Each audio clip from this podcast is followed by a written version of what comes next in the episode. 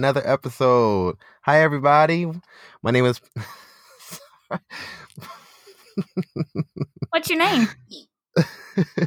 I just cannot. I'm really trying to find the perfect formula for like the welcome because I feel like it's it's a little bit too cheesy. However, um, we'll figure it out. I think people Uh. enjoy your laugh. Oh, well, thank you if you do, and if you don't, oh well. minus one dojo point for you. Uh, my name is Patrick. I teach third, fourth, and fifth social studies and writing. And I'm Antonia. I teach kindergarten. Everything in kindergarten. That's right. And welcome back to the Common Sense Podcast. We're back again. Um, shout out to everyone who's been listening and sharing your feedback.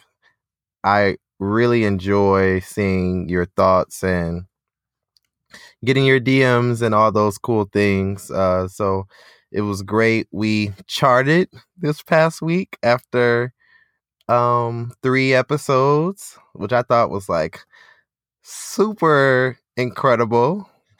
Um, I did text Antonia that we charted, and her response to me was barely.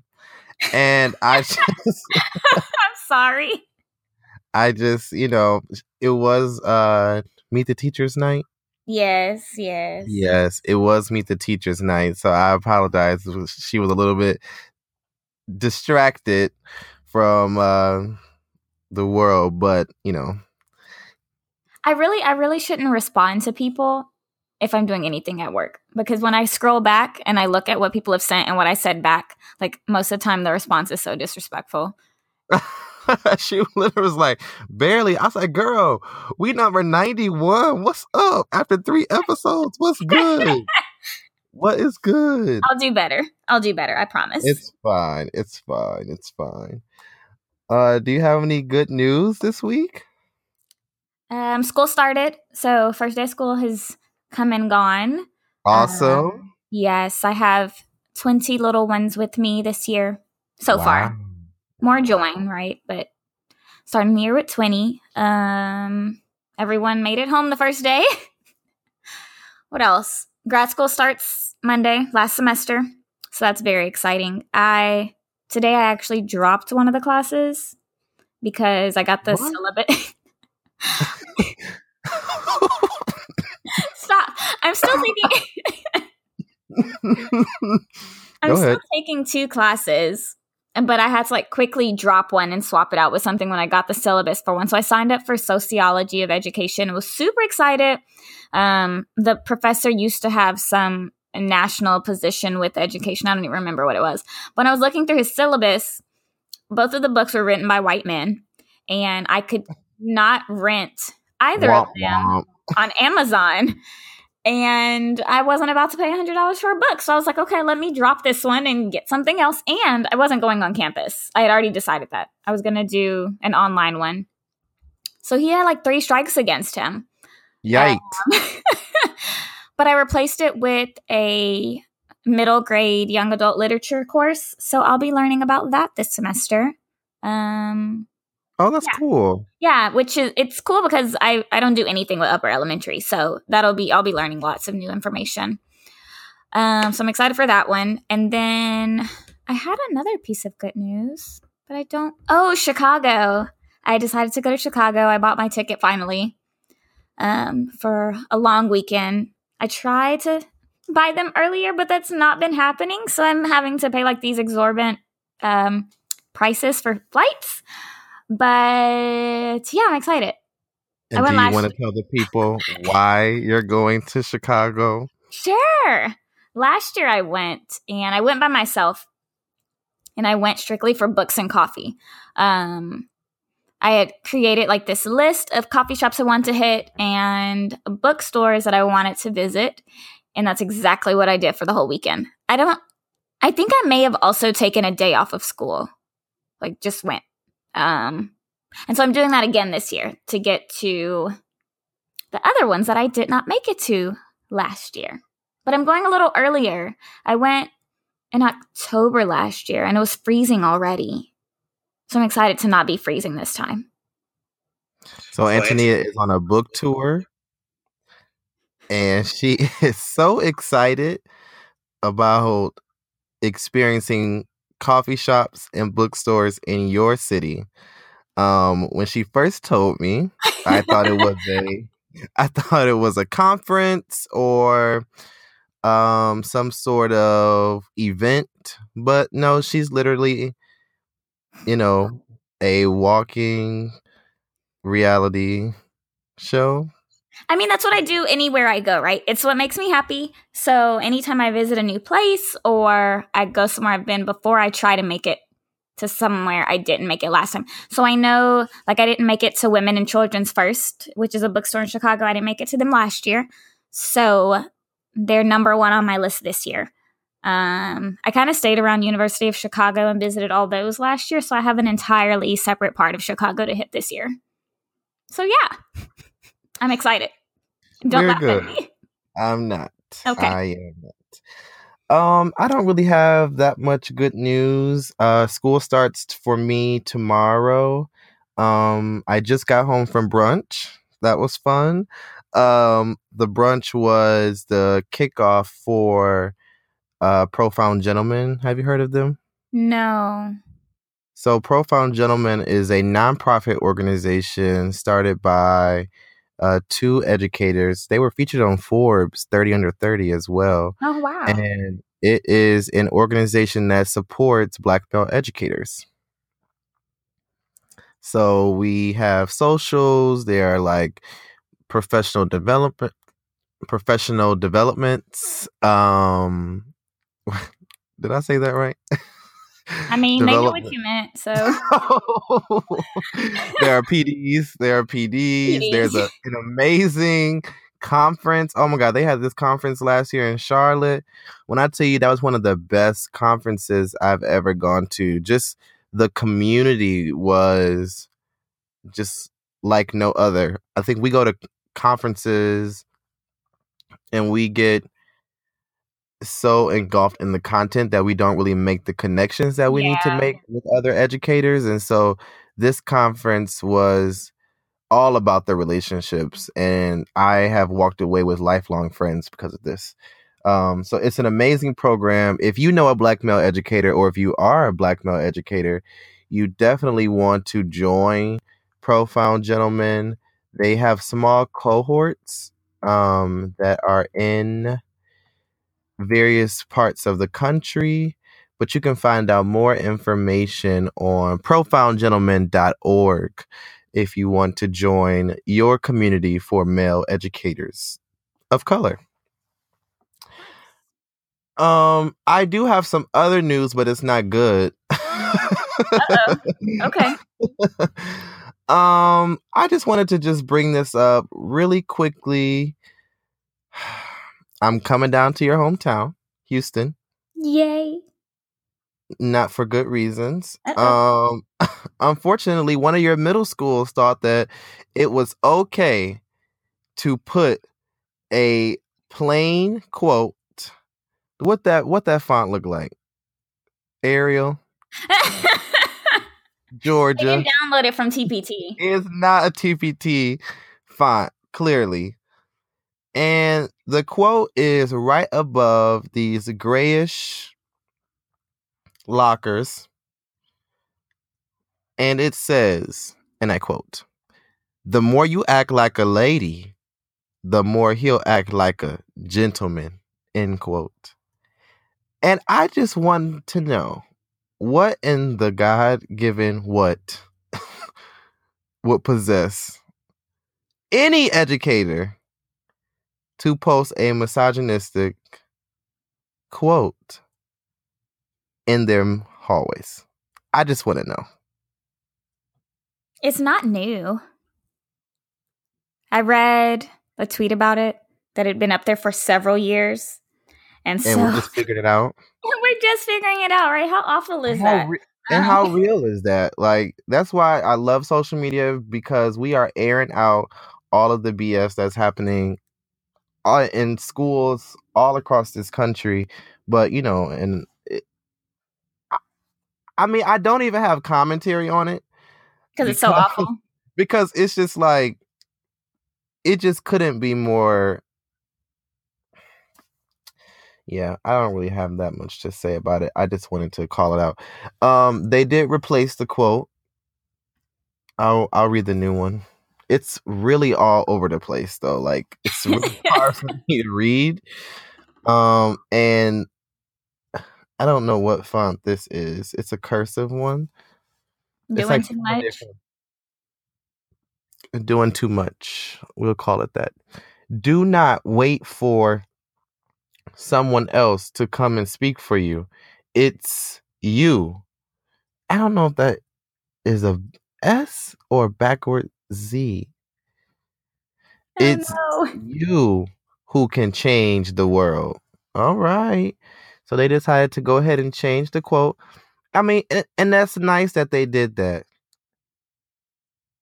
But we've already seen the other one. So here's what I need. I need for there to be an audit of the policies um at this school to ensure that there aren't um any policies that reflect the quote that was on the walls before this new pretty one was put up. Because if you're bold enough to put that quote on the wall, then you're probably bold enough to have an extensive dress code for girls but not for boys right it's like little things like that that schools do um i just so can i say something about the school? Oh enlighten us. Um so it occurred at gregory lincoln which oh. is in hisd houston isd um and it kind of upset me because knowing the history of Gregory Lincoln, uh, seeing them in the news with something so negative, and knowing the student population that they generally serve, they're like they're they're black kids. Um, so Gregory Lincoln, where they are now, the building that had that quote that you read initially, is a replacement for the original Gregory Lincoln, which was the first school in Houston ISD for black children. So it has such a rich history that, like I said, it really hurt to see something that negative coming out of there. Uh, yeah. And they've had huge turnover in recent years with administration. Um, they're K through eight school now. There's just a lot going on at Gregory Lincoln. Yikes. We might need to do an episode on teacher turnover. Eventually. Oh, man. And admin. Admin, too. And admin turnover. Ooh. Yeah oh yeah. All right. Well, got that off my chest. Um, I do have um, one more good thing though. I thought oh, about yeah. it while you were talking. Um, so I'm from Dallas, from Oak Cliff, and there's an organization which I recently found out was started by a teacher. I didn't know a teacher started it. Um, I just thought someone from Oak Cliff started it. But there's an organization called For Oak Cliff that's doing a lot of amazing things with children and for the community. Okay. And yesterday yesterday was saturday right yeah saturday they had a back to school festival at one of the parks in the neighborhood um and i think they gave over like 500 backpacks out think it was five like oh. over 500 for sure um and had like supply drives and all the the typical staples at a back to school festival um yeah. but what's really cool is j cole showed up uh just randomly oh because he he recently released a song and like shouted out Oak Cliff, and so people in the organization have been trying to get him to come and like show up for the festival, and he actually showed up yesterday. and He brought school supplies. Wow, that was really cool to see happen, and I was sad that I wasn't home for that, but. It's really neat to see people from my generation investing back into the community um, and helping out the little ones that are there now. I love a good grassroots organization. Yes. Like when you talk about it takes a village, like that's what that looks like. So shout out to yes. For Oak Cliff. Oh, yes. Shout out to y'all. So I think it's important that we have a discussion about how we as teachers can fight back against policies and procedures that are forced upon us by administrators or school boards or those people who are quote unquote above us. As the new year starts, we know that we're going to have to sit through so many PowerPoints because our lovely administrators, our lovely superintendents, um, have spent the summer reflecting and now they have come up with a new system to help solve last year's issue this year. Have you seen that meme of like the four faces, you know, of teachers, you know, MPDs who are just like completely over it? Oh, yeah. It's like first year, fifth year. Is that the one? Yeah. Like that is so real. It, it because is. it often bothers me um, that I have to sit through these sorts of uh, announcements, especially when teachers were not or are not involved in the decision making process. Like, how do you make a decision that mostly affects me, but don't call me to see how I feel about it? Real easy. Just they just do it like they always do. I mean, they shouldn't, but you know. Do you remember that story I told you about, or I told everybody now about the microphone that was put in my ear? Consequence number two. Yes, that one. um, and I don't know if I told you all that I did try to fight against that. Um, that same day, I was, you know, completely over it that first day. And so I went home. I was so angry that I drafted an email. Uh oh. okay.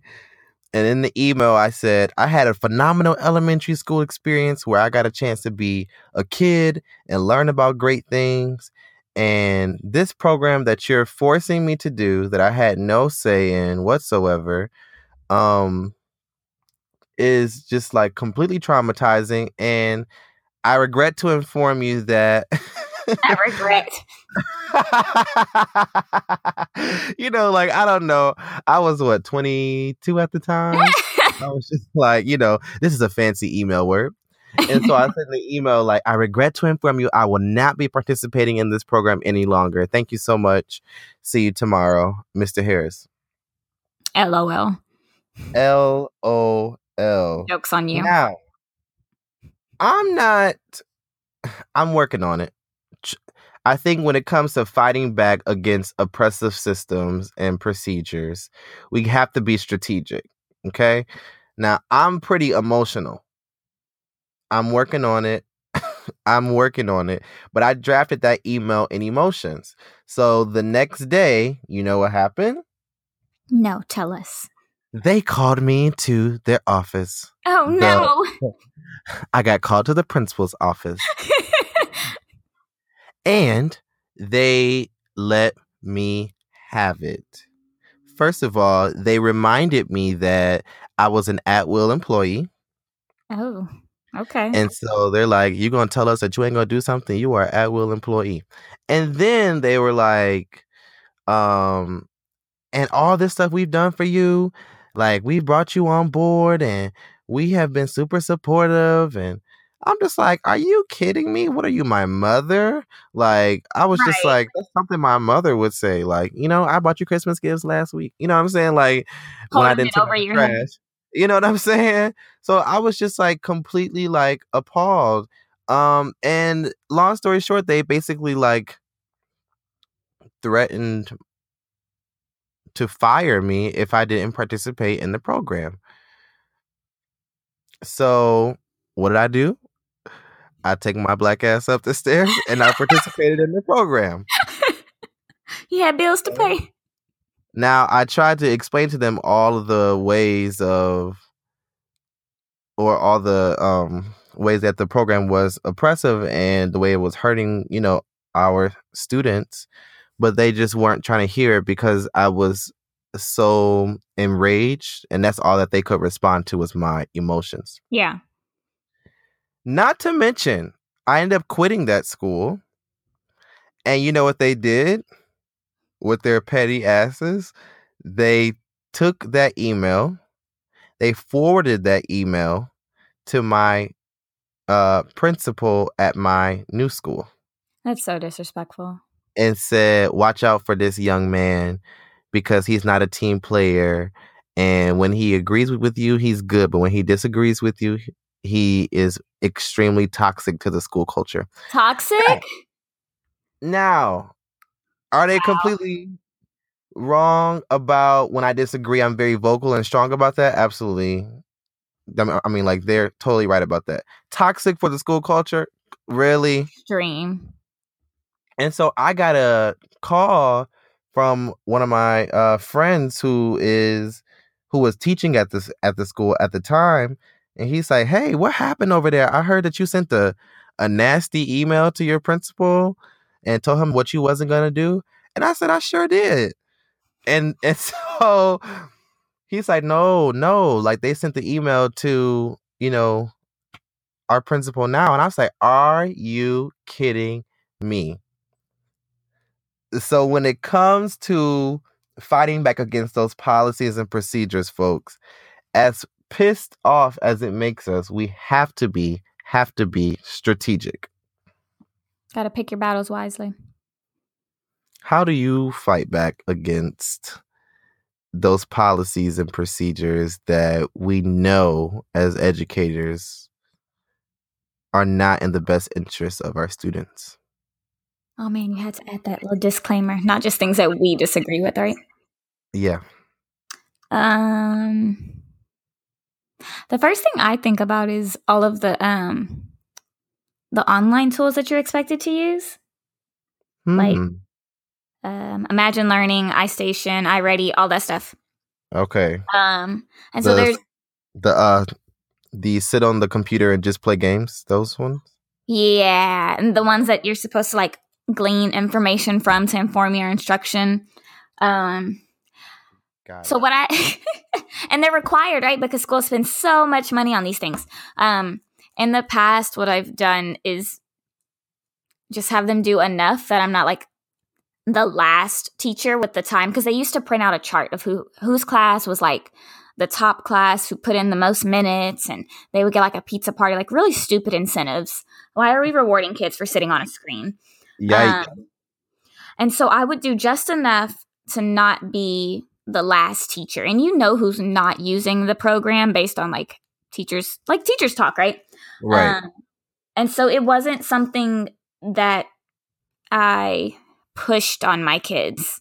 Like it was there. You can you can't say I didn't do it because I have numbers that these like there's data that shows the kids did sit on the computer and do this.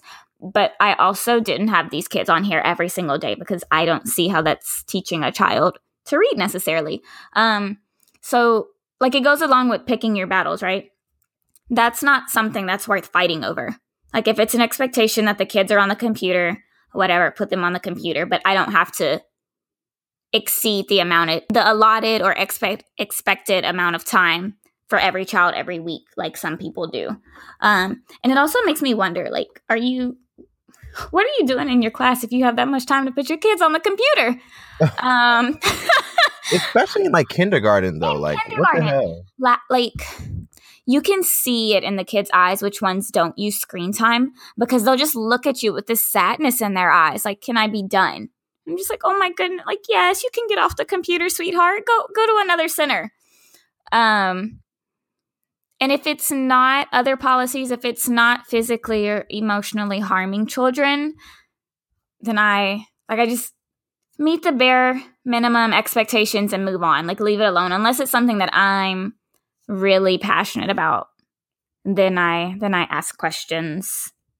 But that hasn't come up yet this year. I mean i'm only two days in so. A veteran teacher might say honey you close your door and you do what you got to do for your kids yeah you don't like closed doors no that's not me no because I, I Oh. remember i there was I was talking to you about something and I'm like I was like, I'm just gonna be quiet and do what I need to do. And you were like, um, no. like, what do you mean? No, I've never this is new. Yeah, I I think I'm the teacher that will openly disagree and you know, not close my door and leave my door open and like have a, you know, a very thorough now, now, Patrick now. Okay, now Patrick back then probably wouldn't, but Patrick now will have a very thorough response on like why I, you know, decided not to do something. I mean, um, it's kind of like so I think I heard it for the first time last year. So it's easier to ask for forgiveness than to ask for for, for permission, right? That's it. That's it. Yeah. And I'm that's, like that's yes. real. You can play stupid. I know. politics game. yeah. Are you gonna do that? Okay. Well, my kids did this with this. So are you sure you really want me to do that? I'm working on that. I um thought about that when my school was like, "Hey, we need you to use these journeys textbooks." You know, and I'm just like, "Textbooks and reading? Like who the hell is using like textbooks in an upper elementary ELA class? What year is this? You know what I'm saying? Oh, yeah, so, they actually have textbooks for that? Yes. I know they have them for lower Hill. elementary. McGraw Hill um, definitely delivered those textbooks. Yikes. And I was completely over it. So I let them know that I was not going to be um, using it. But here's where things changed. I went to the NCTE conference and I got up there and I asked a question about, you know, basals and scripted curriculums and how they impact children. And I got so much research thrown at me about why scripted curriculums are not appropriate at all for building lifelong learning um, or lifelong learners in our classroom. You know what I'm saying? I think so much of what happens is because no one looks to the research.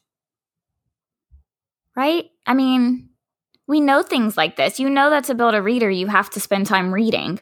But the kids who need to spend time reading don't spend time reading because of these basals and scripted curriculum. And that's because we're so busy trying to bring forth a quantitative data point. you know what I'm saying? Like we're like we got to we we got to get these kids to pass the test. So what program can we get that's quote unquote research based? And let's bring that in cuz we need these numbers to go up. Who's research? Who's research? Who's re Not the company's research. Listen here. Teach like a champion says and Doug Lemov says that they are research based please have a good night. You know, it's interesting. I've only heard Teach Like a Champion mentioned in um, schools that pre- that serve predominantly black. Um, That's it. Yeah, where I am now, no one has ever mentioned Teach Like a Champion or Champs. Um, just throwing that out there because it's trash. It's trash, and it's only used to control. control. Yeah, that's it. That's it. Um I'm trying to I need to delete did I delete that picture of me and Doug Lemov off my Instagram? when I went to the uh when I started my first year of teaching in a charter school, that was my first PD that I went to was Teach Like a Champion live and in person with Doug Lemov. That's so sad. The fact that but we speak- need to control children to that point. Absolutely. Absolutely. So, speaking of research, this is what I've learned. I've learned that we have to begin to look at teachers as action researchers. While there is a lot of research that is out there, right? Not all of it is applicable to our kids that you teach in your specific school and that I teach in my specific school, right? And it is really important that we know the steps to coming up with our own questions, doing our own um I hate I don't want to use this word, but I use it anyway. Experiments and reflecting on, on our own data so that we can say if things work or do not work. I mean, you can say taking and risks. Taking risk, absolutely. So now when an administrator um is putting down a system or something like that that I would disagree with, or I have an idea about something that they are apprehensive about, what I do is I conduct my own research in my own classroom with my students. And then I then present that to them and say, well, this is what I found out when I did it. Well, this is what I found out when I didn't do this. And so, and these are and these are with our own children. And so what I want us to do is like be able to take those risks and say, like, I tried it and it didn't work, or I think we should do this because of this. Like, I don't want us to just do things because we are told, but I want us to actually trust ourselves enough to do something different and then present your findings. We so, shouldn't have to wait until sorry, but we shouldn't have to wait until Johns Hopkins like you know spills out this research if they haven't already. But it's like we should know the steps to do it ourselves so that we can tell our administration to stop using Teach Like a Champion because it doesn't work. You know what I'm saying? Or any other oppressive system. Yeah. So, kind of loosely related to the idea of like research in your classroom, I've always been told that ELA, English language arts instruction, should happen in the morning first thing because that's when kids are most alert and that's when it works well, yada, yada, yada. And my first year of teaching, I did that until I didn't. And I flipped my schedule and I did math in the morning and ELA in the afternoon. And it completely changed like the atmosphere and vibe of my classroom. Yes. Um, and I didn't tell anybody, I just did it. And it made for a better day for me and a better day for my kids. And when admin found out, like, we're obviously upset because I was in a very controlling situation my first year.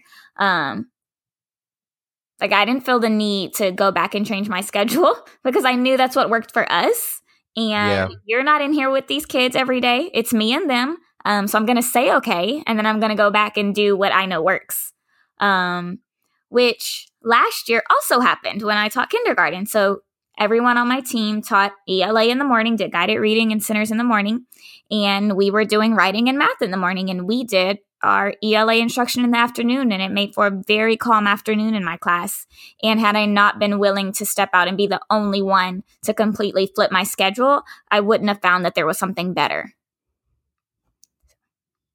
Loosely related, so, right? No, that's very related. And so if we want to do things that are best for our kids, then we can't be afraid to break the rules ultimately. Because I think when you break a rule and it positively impacts children. Like, yes, there are going to be some adults that fix their mouths and ask you to do what doesn't work for kids, but most yeah. of them, if you show that, you know, this is actually working, most adults with some sense will leave you alone. And if not, you just do what you know works. You just do what you know works. Close your door, baby, and uh Can we close the door then, Patrick? and and do what you need. Um this year I did a lot of course evaluations with my students to gather data about the text that they read, um, their thoughts about um, our restorative justice practices, their thoughts of, you know, what was the most memorable units for them, what were their big takeaways, and, you know, I, and I'm using that to plan for next year, um, but also to present um, things for whole school uh, system changes as we move forward. And so, two things I found from those surveys uh, was that everybody, 100% of students said that I should not use Journeys textbooks. Oh, straight okay. out of the mouth of kids. Straight out of the mouth of kids. I read one story out of one or two stories out of there, and 100% of them said I should not use that. Um, and then also 100% of kids said that community meetings or restorative justice um, help them to have a stronger sense of community in uh, my classroom. Um, so I was like, well, I can use that to then present to my new principal who's starting and say, like, this is what the kids thought about community meetings. This is what they said, you know, could be better about them. But I think, you know, using this could um, help to make our school better. The main part of it all is that doing research in your own classroom to to me can help to amplify your students' voices. Um like what do your students think? Like like your actual students in your classroom um give them an opportunity to create and craft like the education experience that they want. Yeah. You know what i'm saying? And it's going to be different than what the people who are not teaching anymore says. You know what i'm saying? So it's up to you as their teacher to advocate for them. That makes me think of uh last year it was probably around march so when we came back from christmas i decided that they didn't have to sit at the same table anymore like you could freely move around and sit wherever you wanted each day um, okay and before there wasn't even I had kids strategically placed at their table. Um, but when I came back, I decided to just get rid of it, right? And you can sit wherever you want. Whenever we come in the room, whenever we transition, you can pick a new seat. And it was fine for a while until I noticed that they were kind of stressed out. And it's it's not funny noticing stress in children, but it's like naming it as stress is kind of hilarious to me. Um, but I noticed that they were kind of stressed out about the seating situation. And so one day during morning meeting, I asked how they felt about the seating and it started out because I noticed lots of them starting to leave things in the seat so that they could say, like, you know, I am sitting here. Um, and so I asked, well, you know, are, do you want to go back to having your own seat? And overwhelmingly, like all of them were like, yes, I want my own seat. Um, and so that really, you know, the flexible seating is is really intense right now. And asking kids what they wanted in the classroom made me realize that what I was thinking was best for them wasn't what they also thought was best for them. Right. And they were and five and six. And so, did, okay, what were you to say? Did you communicate that to your like principal or was this just like something that happened in your room? It was just something that happened in my room. I may have mentioned it in passing because I don't know. I, I was always doing things like that and voting and deciding how things were going to change in our room. But after they told me that they didn't like how they could move from seat to seat at every transition if they chose to do so, I was like, okay, well, you know, go pick where you're going to sit, and that's going to be your seat. And if you need to move, you can ask a friend in the class if they would like to switch with you, but your seat is your seat. And when I tell you, like, you could have heard, like, the, the tension lifted off of their shoulders or like a sigh of relief when I said, like, your seat is your seat. And so I think having to remove ourselves from the center sometimes, and like you said, giving that power to kids and letting them advocate for themselves and craft their learning experience and let them have a say in what's happening in the classroom environment is really impactful and really powerful. Yes. And ultimately, I think it's up to us as educators to now speak the language of our administrator or whoever to ensure that you have the classroom that is most appropriate for your children. We don't have to like continue these oppressive practices, guys. We really don't. Yeah. So we we got to boss up and do what we have to do to fight against these uh systems of of injustice. Now, um you know, now taking down taking down standardized testing, that's a little bit of a harder don't show up to administer the test, guys. Stay home. Call in sick. Don't don't quote our podcast. well, don't quote our said. They said I shouldn't show up. No, what I'm saying is come up with an alternative solution. Get people on your side. Get a team on your side. Um, and have the data and the research you know what I'm saying, to back up what to back up your uh your points. And if data doesn't exist, do it yourself. Yep. You are an action researcher. You are a teacher, god damn it. Master of all things. As long as well, never mind. I'm not gonna go there. Go ahead. Go ahead. No, no, no. It's it's just shady. And be quiet. No, go, go ahead. It's too late now. Aw. As long as you're in the classroom and enjoying it, right? And not in a rush Yeah. to get out. Yes. As long as you are truly doing things for kids and not an alternate, you know, an ulterior motive, then I say do what you got to do. Let's advocate for our kids to ensure that this school year is one to remember and for good reasons. Any other comments? No, I'm enjoying this conversation though. It's a yeah, good it's good. Yeah. It's good. Well, So, folks, uh, we're gonna take a break, but while we take this little break, you want to think about what rules you're gonna break this year how you're gonna and how you're gonna fix it. We'll be right back.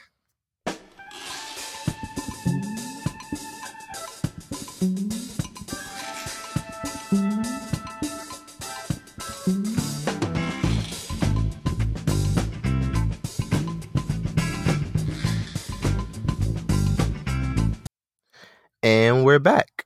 It's time for a little Q and A. Mm, not sure if that worked, but I don't think it did. We're still trying, y'all. we're still trying to figure it out. Uh, you can send your questions to commonsensepod at gmail.com or you can visit our website at www.commonsensepod.com to submit your questions. So I have the first question. It says, First, I want to start off by saying that I'm not an educator. Instead, I just share a deep concern with the direction education has gone. But I thoroughly enjoy this podcast. Thank you. Even though you two are just getting started. Thank you. I love it. Thank you again. My question Have you two ever had personal favorites in your classroom? Have you ever had a child who seemed obvious and wanting to be your right hand person? If you have, how do you handle it in your classes? Whoa. Oh. Um, do you have favorites? Off the record, off the record. I don't think I do, honestly. Like, man, that is a tough question. I think there are some children you connect better with, right? Um, but I really don't think I have favorites. And maybe it's just because I love that age that they're all so fun. I don't know. I feel like my answer was supposed to be yes. Um, I wouldn't say that I have favorites all year long, but I do have favorites sometimes in September. Um, and sometimes I have fav- di- different favorites in January, and sometimes I have different favorites in the spring versus the fall. Um, you know what I'm saying? Like, but I I don't uh treat children differently. As you you know, I mean, I get okay. I feel like I feel like it's so stereo, so so like stereotypical. Is that the word I want to use to call them favorites? Because I think I connect with certain children better than others. okay, Like I connect really well with little black girls because I remember being a little, little, black. girl. and I, yeah being a little black girl right um and so it may look like i'm that maybe they are a favorite i don't know i i don't think i do anything differently i know well actually i might show a little more love yeah. oh, yeah I taught Yeah. a first grader once, a little black boy, little black boy who was a little black boy who wanted to be a teacher, and I said, "Oh, I gotta hold on to this one."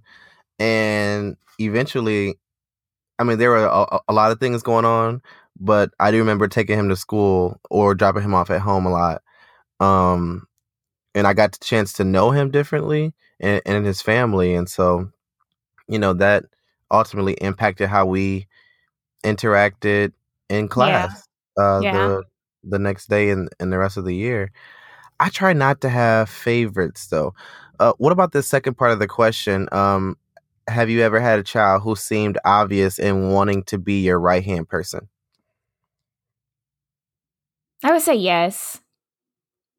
I mean, you you know, att- attention seeker sounds so negative, but you know which children need a little more attention. Um, that wasn't an issue for me though. It depends. Just keep them close. I don't know. I, and again, this is filtered through my working with young children, so I don't have an issue with it. I don't either. I, I think that you know education is driven by relationship building, and so when a child is wants to be a right hand person, you know they're obviously communicating something bigger. Um, Yeah. The reason why I say it depends is we have to be careful of the messages that we are sending out as educators and um if it's clear that you're showing favorites you know kids will call you out on that and that will in turn you know impact the rest of the relationships that you have with your students so i'm working on that um because i i got called out for that um last year Yikes! i know but By your i think kids? what i was yeah by my kids Oh I man. think what, what I was trying to do is like I saw some qualities and, and and and some traits in students that um I guess that people would pick on other kids for, and I was super protective of them, um, Mhm. even when I didn't have to be.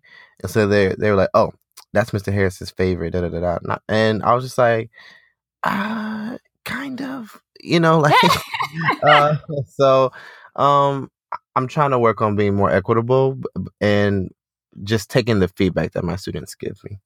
I haven't had that situation. I guess like it it rotated last year. Like maybe for the first two weeks, it's this one kid who needs to be by me at all times, and then it switches to another child who wants to be around me all the time. I don't know. Like I never felt that I was showering one child with more attention than any other. I would say. Um, I don't know. So Okay, next question. uh, this question was sent to us via Instagram, and it says, "Do you guys?" Sorry, I can't read clearly. Uh, do you guys hope to be in an administrative role one day, or do you want to just be classroom teachers? come on, answer, Patrick. You're not done with teaching yet, are you?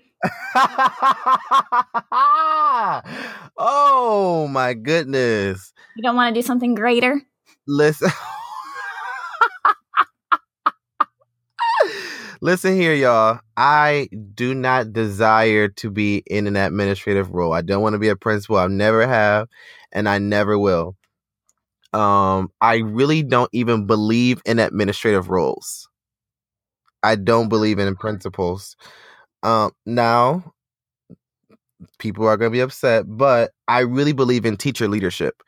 So I think that too many times we have administrators who leave the classroom most times too soon and they forget what it's like to be a classroom teacher and i think that that that that experience piece is really important and so i would love to be in a school where there are only teacher leaders and not administrators but i would never want to be an administrator. I love classroom teaching too much and i don't want to deal with uh you know numbers and adults you know all day like i would much rather be with the children. So, how long should you stay in the classroom before you become an administrator? um so again i'll say it again i don't think that administrators should stop teaching. I think that they should be in the classroom forever I mean, if if if if you're gonna be in a school, if you're gonna run a school, you need to be teaching something. You need to be teaching an elective. You need to be teaching an after school program. You need to be uh teaching AP something. You know what I'm saying? And don't say that it's not happening because it is happening. I met several heads of schools and principals over this past summer who are teaching AP biology, AP English, um teaching religion, teaching uh, well this sorry, that's private school with me. Um but um teaching all these things and I know I'm I, I work in a private school so the autonomy is different there, but you know, it is still possible. So we have to reprogram what we see the role of principal being and if we want principals to truly be instructional leaders, then they still need to be instructors, honey. Amen. So Amen. if I had to give you a number, um, I would probably say minimum 10 years. I can agree with that. Minimum 10. Don't come to me talking about something you taught two or three years and now you're done with teaching and you're moving on now. You're You can do on. that in It's Texas. Clearly. Yeah, you That- teach two years and you can like I guess if you start your grad program your first year and you finish, you do your two years teaching, you can be ready to step into a principal's role that third or an AP role um I- that I third year. also blame Teach for America for stuff like that too, because they're like, "Oh, do your two years of teaching and and then do what you really want to do." And it's just like, no, like classroom teaching is not a stepping stone to doing something greater. Classroom teaching is an amazing, it's an amazing profession that doesn't get the respect that is deserved because people use it as a stepping stone and they public like they make it public and that's what like pisses me off about it all. It's just like okay you're done with teaching that's fine. Teaching wasn't for you that's fine. I totally get it. People transition throughout careers like like that's not a new thing you know what i'm saying? But what you won't do is you won't diminish my profession because you decided to do something di- different you, know what i'm saying and you damn sure won't be be my my supervisor when you've With only taught for you won't be my supervisor and you only taught two or three years. Come on, please. You don't even get good until you had at least seven. Man, man. Are you kidding me? Are you kidding me? You sound like my uncle. So my uncle, he he's taught I don't even know how long, but he's also a football coach. So he thinks he can do whatever he wants to. And um he he got a new admin, administrator, principal, whatever, that had only taught I think for 5 years. And he's like that woman can't tell me what to do. I've been teaching longer than she's been teaching and like since she's been in education. So she like he has no respect. I mean it's sad, right? Maybe. He has no respect for any like administrative decision that she hands down because he's been in the game longer than she has and she's not turning to her veterans to learn anything from them and it's just like okay i'm gonna do what i'm gonna do um and I think it's yeah. also because we have this really weird, like, well, this view of veteran teachers of like, oh, veteran teachers, they don't want to change, they don't want to, you know, they don't want to grow, and if they're in administrative roles, then you know, like, we need fresh meat, we need young voices, but it's just like. What does that even mean? I'm I'm the only it. reason they want young voices is because we're cheaper you don't have to pay us as much Oh my goodness. that's why people don't listen to veteran teachers veteran teachers cost more money Oh my goodness.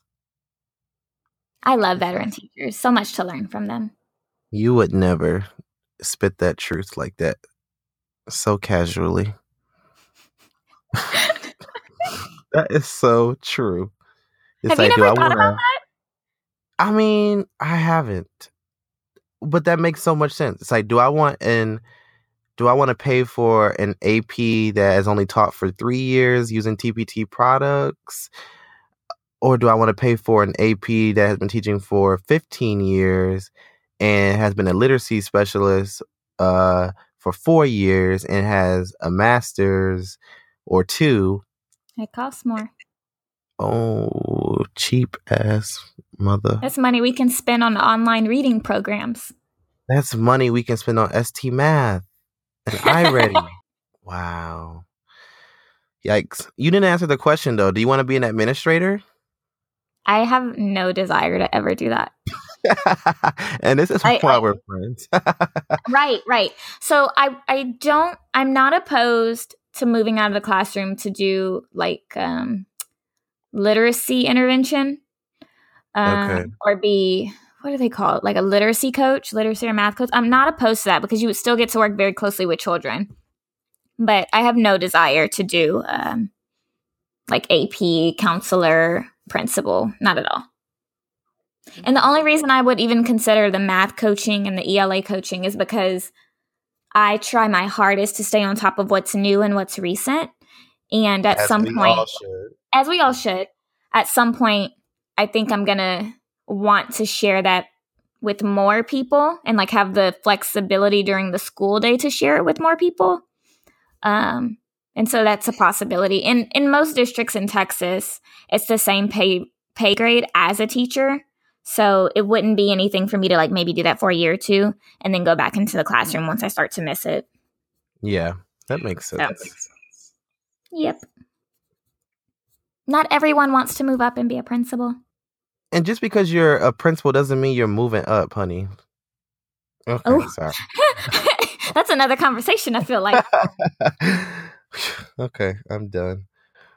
What that's all we have for this segment, folks. So please send your questions for both of us.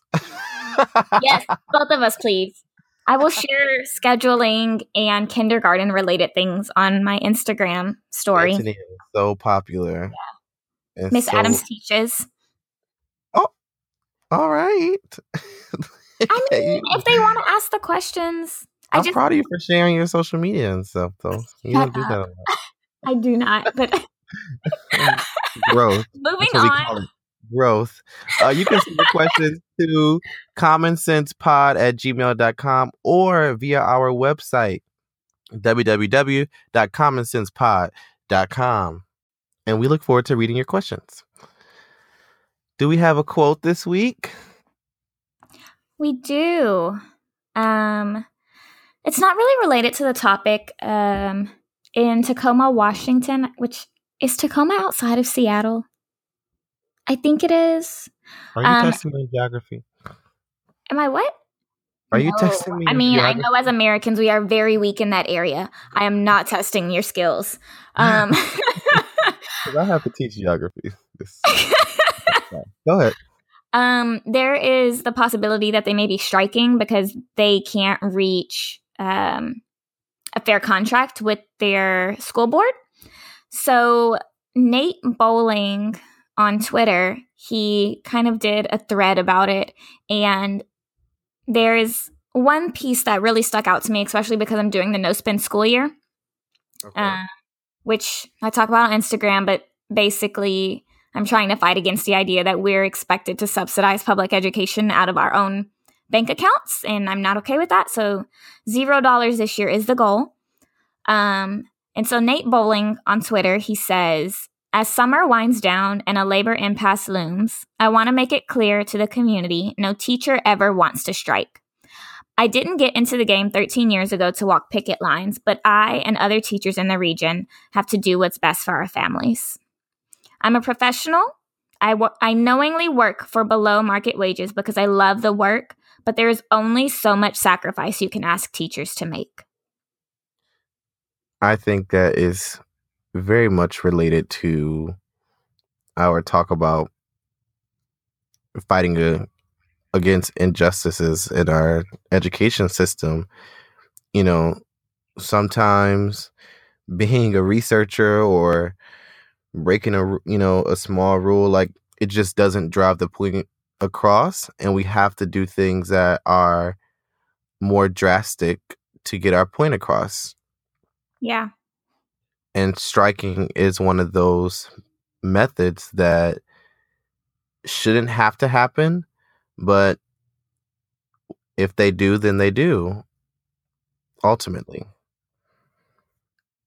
Yep. So, Tacoma teachers, if that happens, I'm praying for y'all. I hope y'all reach a fair contract. yes get your coins Yes. we are not doing stuff for free Oh, no. Not in it just for the outcome. that that is an an injustice within itself so any final thoughts Nah, I think I'm good. I think I've ha- I've I've said all I have to say on this topic. we left it on the floor All we right, did, folks. which we Um, try to do. Yes. Thank you so much for listening. If you feel so inclined, I don't like saying this, but I'm going to say it anyway.